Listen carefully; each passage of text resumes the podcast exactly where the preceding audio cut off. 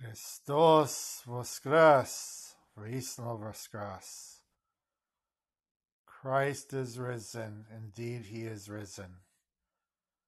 I hope everyone is doing well wherever you're listening from today in this very cold and snowy, stormy day again here in Saskatchewan. But that's just the way that our winter goals, I guess. So, on this um, second week after Easter, I was very interested in uh, researching about the Marian apparitions. So, those of you who are familiar with the Marian apparitions know that the Virgin Mary um, has appeared in um, different places around the world uh, for many, many centuries. And her appearances uh, to people happen uh, because um, you know she wants to relate a message she wants to relate a message of peace and hope and um, repentance. You know, and many times in her apparitions to people, in her appearances to people, she says, you know, to pray the rosary, to pray for peace in the world, for pray for people's repentance to pray for their um, just to pray for their salvation. You know, Mary, the Mother of God, has um, a motherly love for all of us in this world. She loves every single one of us and wants to help us gain the eternal kingdom of heaven. This is this is what she wants. And you know, it is up to us to listen to her words. It is up to us to make sure that we are being um, sincere in our faith in Jesus Christ. And Mary, of course, being in heaven and knowing what's happening in the world, you know, once we're in heaven, we are totally aware of everything about God's creation, about what's happening everywhere. And you know, there is hope for the world to turn back to God. There's always hope. There's always hope for the world. And Mary brings us that hope. Because, like I said, she's the intercessor between us and her son Jesus Christ every time we pray to Mary, Mary brings those prayers to Jesus, the Son of God. So, you know, we are basically praying. Uh, the, it's it's double of uh, the our prayers are double effective because not only are we praying to God ourselves, but when we pray to Mary, she's also bringing our prayers to God. So by adding another person to that process, we are um, we are you know being prayed for twice basically by Mary and through Mary to you know the Trinity to to Jesus and the Son of God. And you know, so back to the apparitions that she appeared, I, I think that Mary has appeared to the people for many reasons. So, first of all, this to remind people that she is real, that Mary actually did live on this earth, you know, did uh, conceive by the power of the Holy Spirit, that she bore Jesus into the world, that she was with Jesus throughout his earthly life, that you know she was a follower. Not only was she the mother of Jesus, but she was a follower of Jesus because she knew that he was the Son of God. She knew that he was the one that brings everyone salvation.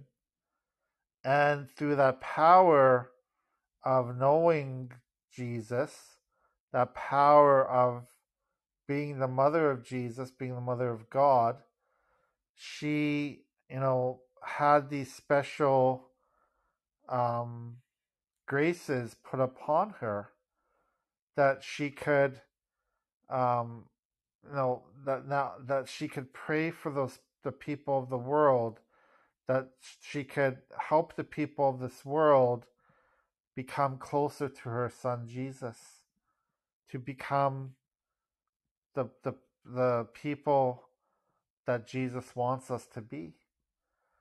And it's never um, it's it's it's never difficult just to pray to Mary all the time. It's not difficult to pray to Mary. To say to Mary, Mary, my mother, the mother of God, my spiritual mother, help me to be the person your son Jesus wants me to be. You know, look at the life of Mary. Look at her selflessness.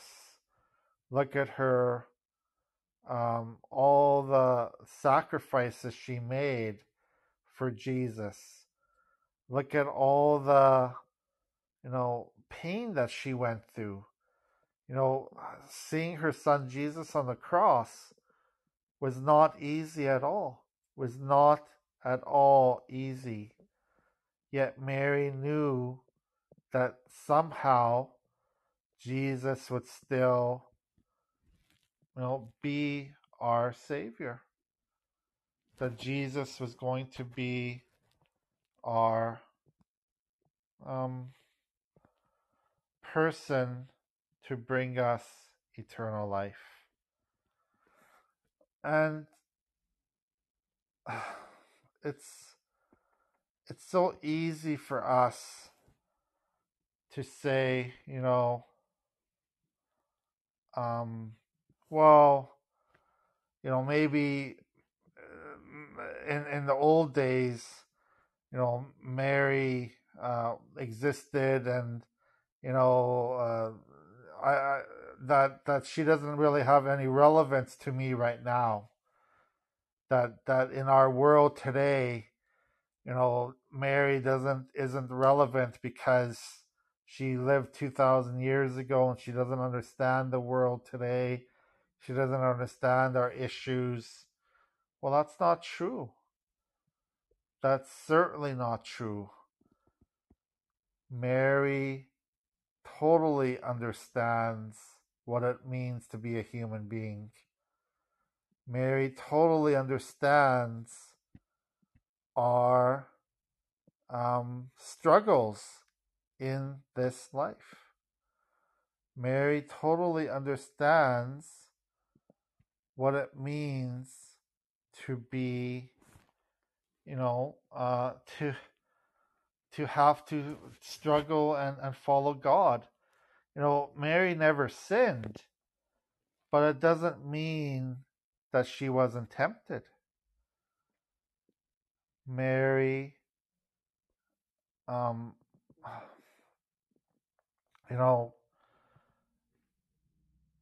Mary was a person who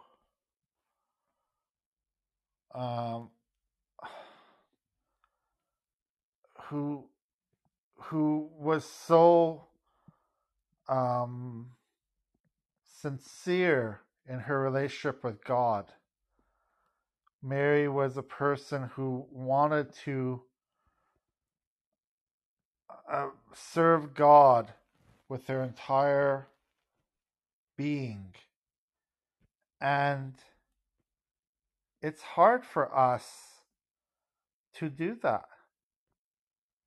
It's hard for us to be perfect like Mary was because we you know we have so many struggles in our life we have so many um, temptations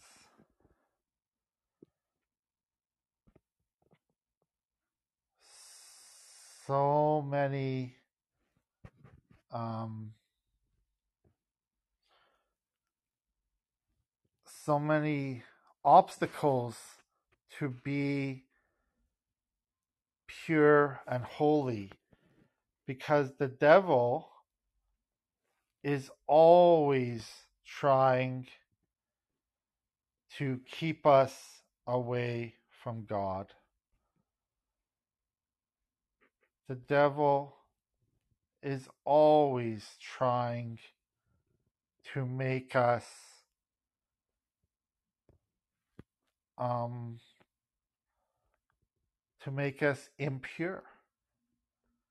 The devil is always trying to make us think that God is not necessary in our lives. And you look at the world today, you look what's happening in the world, and how this world is just very ungodly, right? This world is so ungodly because we are so selfish. We are so not ready to sacrifice our wants and needs for the people around us. Now, again, I don't want to get into the politics of different things in this world. You know, politics or politics, it, it happens. Um, people, politicians have a lot on their plate. Politicians have to serve the needs of their entire country uh, for millions of people. And I'm not saying it's easy to be a politician. It's not. You know, as as a priest, I lead, you know, congregations of a few hundred people, you know, and, and that's hard enough dealing with a few hundred people. Or, but I can imagine dealing with millions of people and having to, to please them and them being angry at you all the time and, and uh, all these special interest groups of, of wanting to do all kinds of things that other people disagree with. So it's uh, it's not it's not easy to be a politician. I know that. But at the same time, we have to remember that politicians have to be serving God as well. If politicians are not doing things according to the laws of God, according to those moral laws that God has given to everyone in this world, then those politicians are going to be judged greatly at the final judgment, right?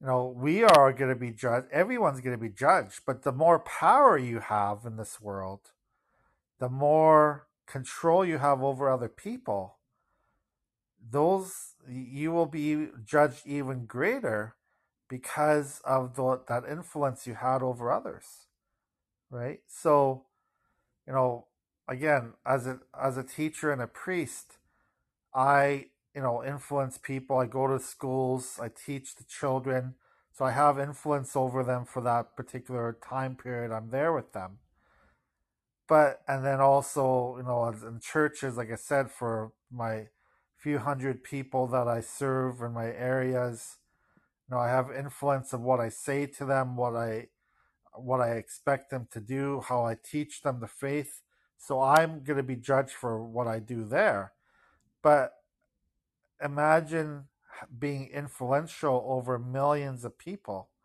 making decisions for millions and millions of people at, a, at, at once. If they do things that cause people harm, if they do things that cause people um, distress, as is happening in many countries in this world today, they will be judged greatly by God. And you look at all the the the tyrants or the dictators that have lived in this world. And as a student of history I've I've studied all this. I love watching documentaries about ancient history and about these rulers these kings these queens you know we we can even read in the bible because the Jewish people also had kings and queens at the time of their history. And, and they were, and, and you look at the Bible and how that God, you know, dealt with them harshly with these kings and queens when they disobeyed God. Because, you know, if they were, if they were true, if they were for, uh, asked for forgiveness, if they were merciful to others, God treated them well.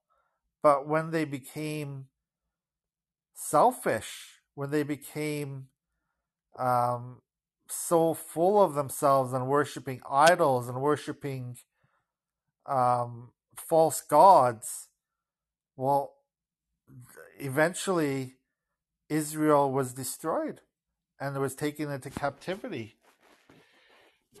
right? So we have to remember that our actions in this world affect others, but our actions in this world are also going to be judged harshly by God. So let's let's never forget that. So going back to the Virgin Mary, you know, when she's appearing to us today, and even, you know, there's there's certain uh, not not every appearance of the Virgin Mary has been confirmed by the church.